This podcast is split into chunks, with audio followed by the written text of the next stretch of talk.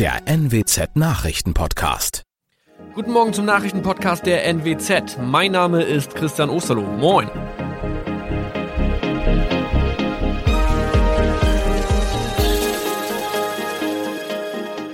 Und das sind unsere regionalen Nachrichten am Morgen. Die Grünen wollen Moorstraße in Oldenburg umbenennen. Viereinhalb Jahre Gefängnis für Falschgoldhandel. Und Landkreis Kloppenburg meldet ersten Omikron-Fall. Der Name Moorstraße könnte laut den Oldenburger Grünen rassistisch aufgefasst werden.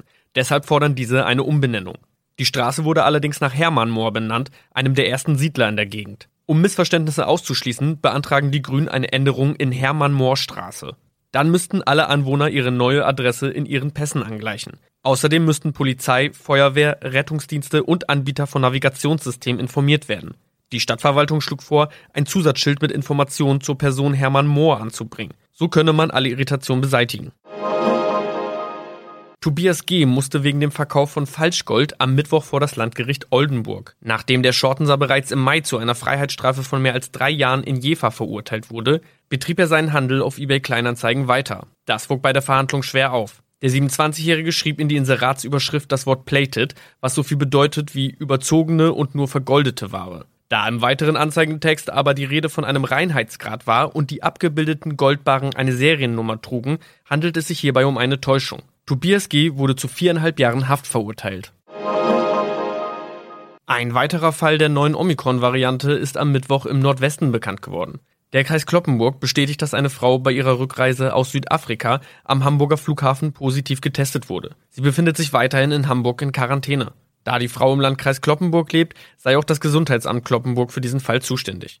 Zuvor gab es bereits bestätigte Omikron-Fälle in der Wesermarsch und im Kreis Leer. Das waren unsere Nachrichten aus der Region. Weitere aktuelle News aus dem Nordwesten finden Sie wie immer auf NWZ Online. Und Aktuelles aus Deutschland und der Welt hören Sie jetzt von unseren Kollegen aus Berlin. Vielen Dank und schönen guten Morgen. Ich bin Maja Däne und das sind heute unsere Themen aus Deutschland und der Welt. Impfstoff für alle. Bund und Länder heben Priorisierung für AstraZeneca auf.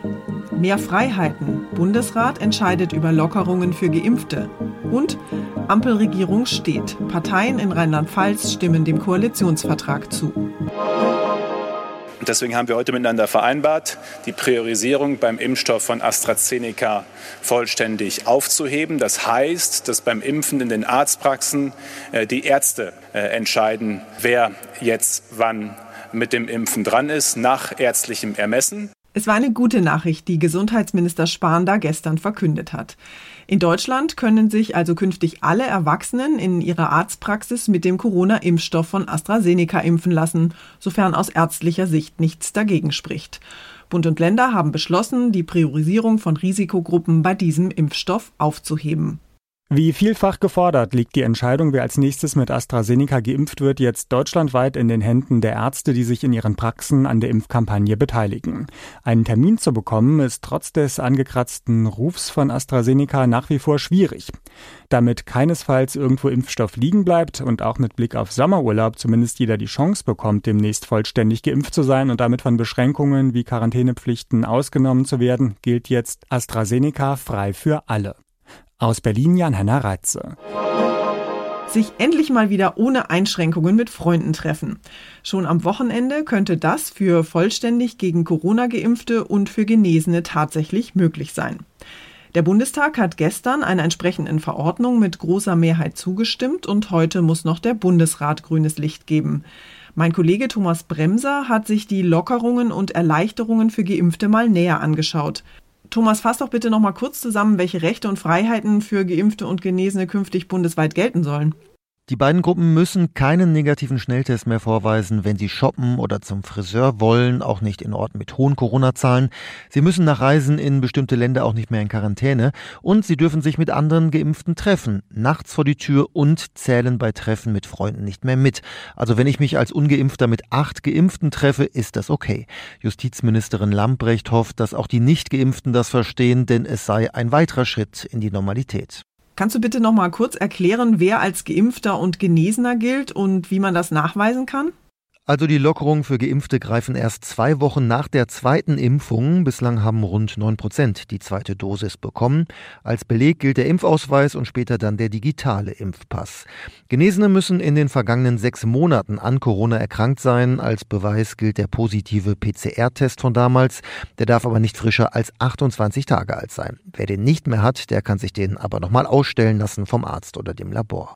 Die Corona-Lage entspannt sich ja seit ein paar Tagen und da werden natürlich auch gleich wieder Forderungen nach Lockerungen lauter.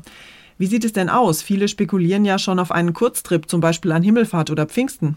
Ja, das kommt natürlich immer auf die aktuellen Corona-Zahlen an. Bayern will jetzt ab Montag die Außengastro wieder öffnen bei stabilen Zahlen unter 100 für Geimpfte, Genesene und negativ Getestete. Für die macht sich auch Schleswig-Holstein vor Pfingsten locker. Da sollen auch in den Touristenorten die Hotels und Campingplätze wieder öffnen in eineinhalb Wochen. Aber auch Restaurants dürfen dann innen wieder öffnen. Touristen müssen alle drei Tage einen Corona-Test machen. Und Mecklenburg-Vorpommern erlaubt zumindest Tagestouristen, die geimpft sind.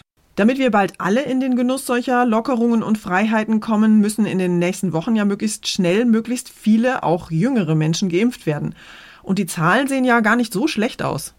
Genau, täglich werden rund eine Million Menschen geimpft. Wir sind schon bei 30 Prozent, die die erste Dosis bekommen haben.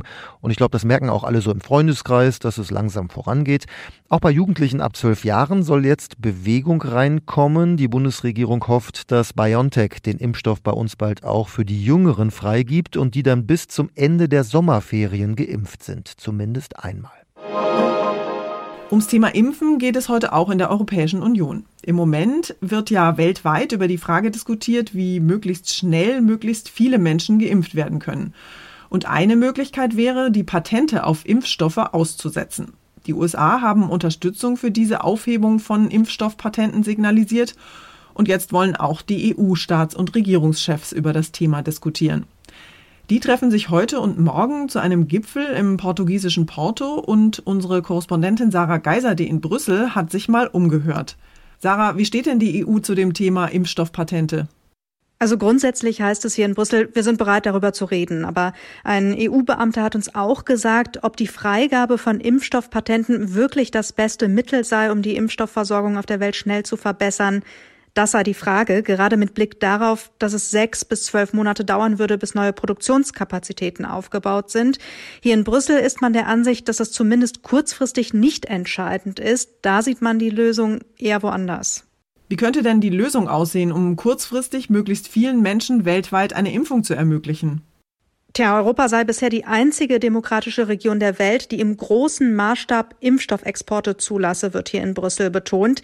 Die EU sei die Apotheke der Welt, sagt EU-Kommissionschefin von der Leyen in dem Zusammenhang auch. Und daran sollen sich aus Sicht der EU andere Länder, in denen Impfstoffe produziert werden, ein Vorbild nehmen und das auch tun. Das ist nach Ansicht hier in Brüssel kurzfristig entscheidend, um die Pandemie weltweit schnell in den Griff zu bekommen. Und diese Aufforderung richtet sich unter anderem an die USA, die ja erstmal alle Impfstoffe im Land behalten gehalten haben, um mit den Impfungen der eigenen Bevölkerung schneller voranzukommen. Aber man könnte ja eigentlich auch einfach beides machen. Impfstoffexporte zulassen und Patente aufheben, oder? Ja, allerdings ist die Patentfreigabe ein ziemlich heikles Thema. 164 Länder gehören der Welthandelsorganisation an und sie müssten alle zustimmen, damit internationale Copyright-Bestimmungen außer Kraft gesetzt werden können. Das erscheint vor allem durch die neue Positionierung der USA nicht unmöglich, denn die könnte andere Industrieländer auch in Zugzwang bringen. Aber die Rezepte dieser neuartigen Corona-Impfstoffe sind schon ziemlich komplex und es dürfte ohne Unterstützung der Pharmafirmen wohl schwierig sein, die nachzumachen machen. Unsere Corona-freie Nachricht kommt heute aus Rheinland-Pfalz. Dort soll künftig wieder die Ampelkoalition aus SPD, Grünen und FDP das Land regieren.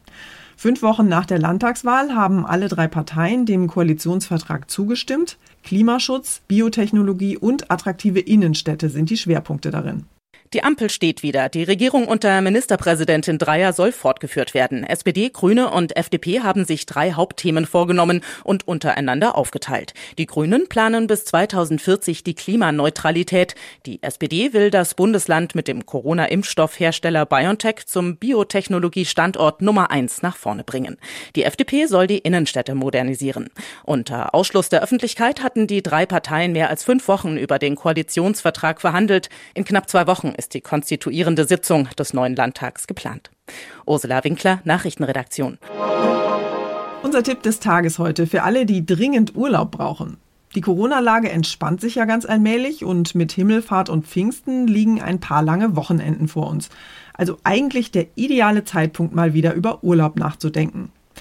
Allerdings sollten wir vor dem Kofferpacken vielleicht noch mal kurz nachschauen, wie die aktuellen Quarantäneregeln und die Corona-Maßnahmen im Urlaubsland aussehen. Wir haben deshalb in dieser Woche unsere Korrespondenten in Europa gefragt, was in ihren Ländern gerade so los ist und ob Urlaub dort tatsächlich schon eine gute Idee ist.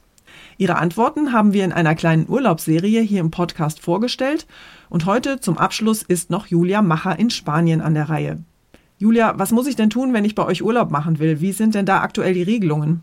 Wer nach Spanien will, braucht einen negativen PCR-Test. Der darf nicht älter als 72 Stunden sein. Das gilt auch für Urlauber, die mit dem Auto einreisen. Und wer nach den Ferien zu Hause die Urlaubsbräune vorführen will, der braucht Geduld. Bei der Rückreise nach Deutschland braucht man nämlich ebenfalls negativen Corona-Test. Der darf nicht älter als 48 Stunden sein. Zusätzlich muss man dann noch in häusliche Quarantäne für zehn Tage. Es sei denn, man hat die Ferien auf den Balearen in Murcia, Valencia oder Galizien verbracht. Die gelten in Deutschland nämlich derzeit nicht als Risikogebiet. Das klingt noch nicht wirklich nach entspannten Urlaubstagen, aber wie sieht's denn im Sommer aus? Naja, wie der Sommer in Spanien aussehen wird, das kann derzeit noch keiner sagen. Bleiben wird ziemlich sicher die Maskenpflicht. Bis auf wenige Ausnahmen am Strand muss man sich den Mund-Nasenschutz auch im Freien überziehen. Dafür könnte die Einreise einfacher werden. Sollte bis Juni der EU-weite digitale Impfpass einsatzbereit sein, will das Land Geimpfte auch ohne Test einreisen lassen. Na, das sind doch ganz gute Aussichten für Urlaub in Spanien im Sommer. Dankeschön nach Barcelona, Julia. Und zum Schluss geht es bei uns um die Polizei, die einen Vogel hat. Besser gesagt, ein Rotkehlchen. Unter der Cockpitverkleidung eines ausrangierten Polizeimotorrads hat sich nämlich eine Rotkehlchenfamilie ihren Nistplatz eingerichtet. Schön gemütlich, warm und trocken in einer ruhigen Ecke des Polizeifahrzeughofs in Mettmann in Nordrhein-Westfalen. Allerdings ist das kuschelige Nistversteck jetzt entdeckt worden. Das Motorrad sollte nämlich verkauft werden und bei der Besichtigung ist die Rotkehlchen Mama samt Nest und Eiern aufgeflogen. Der Verkauf ist jetzt erstmal für unbestimmte Zeit verschoben und das Vogelhausmotorrad vorsichtshalber mit Flatterband abgesperrt und gesichert. Verkauft wird erst, wenn die kleinen Vögel flügge sind, verspricht die Polizeisprecherin. Und das kann noch ein paar Wochen dauern. Rotkehlchen brüten nämlich normalerweise zwischen März und Juli und pro Gelege schlüpfen dann so drei bis sieben Junge. Die Polizei in Mettmann hat irgendwann im Sommer dann nicht nur einen Vogel, sondern gleich mehrere. Das war's von mir für heute. Ich bin Maja Däne und wünsche Ihnen ein schönes Wochenende. Tschüss und bis Montag.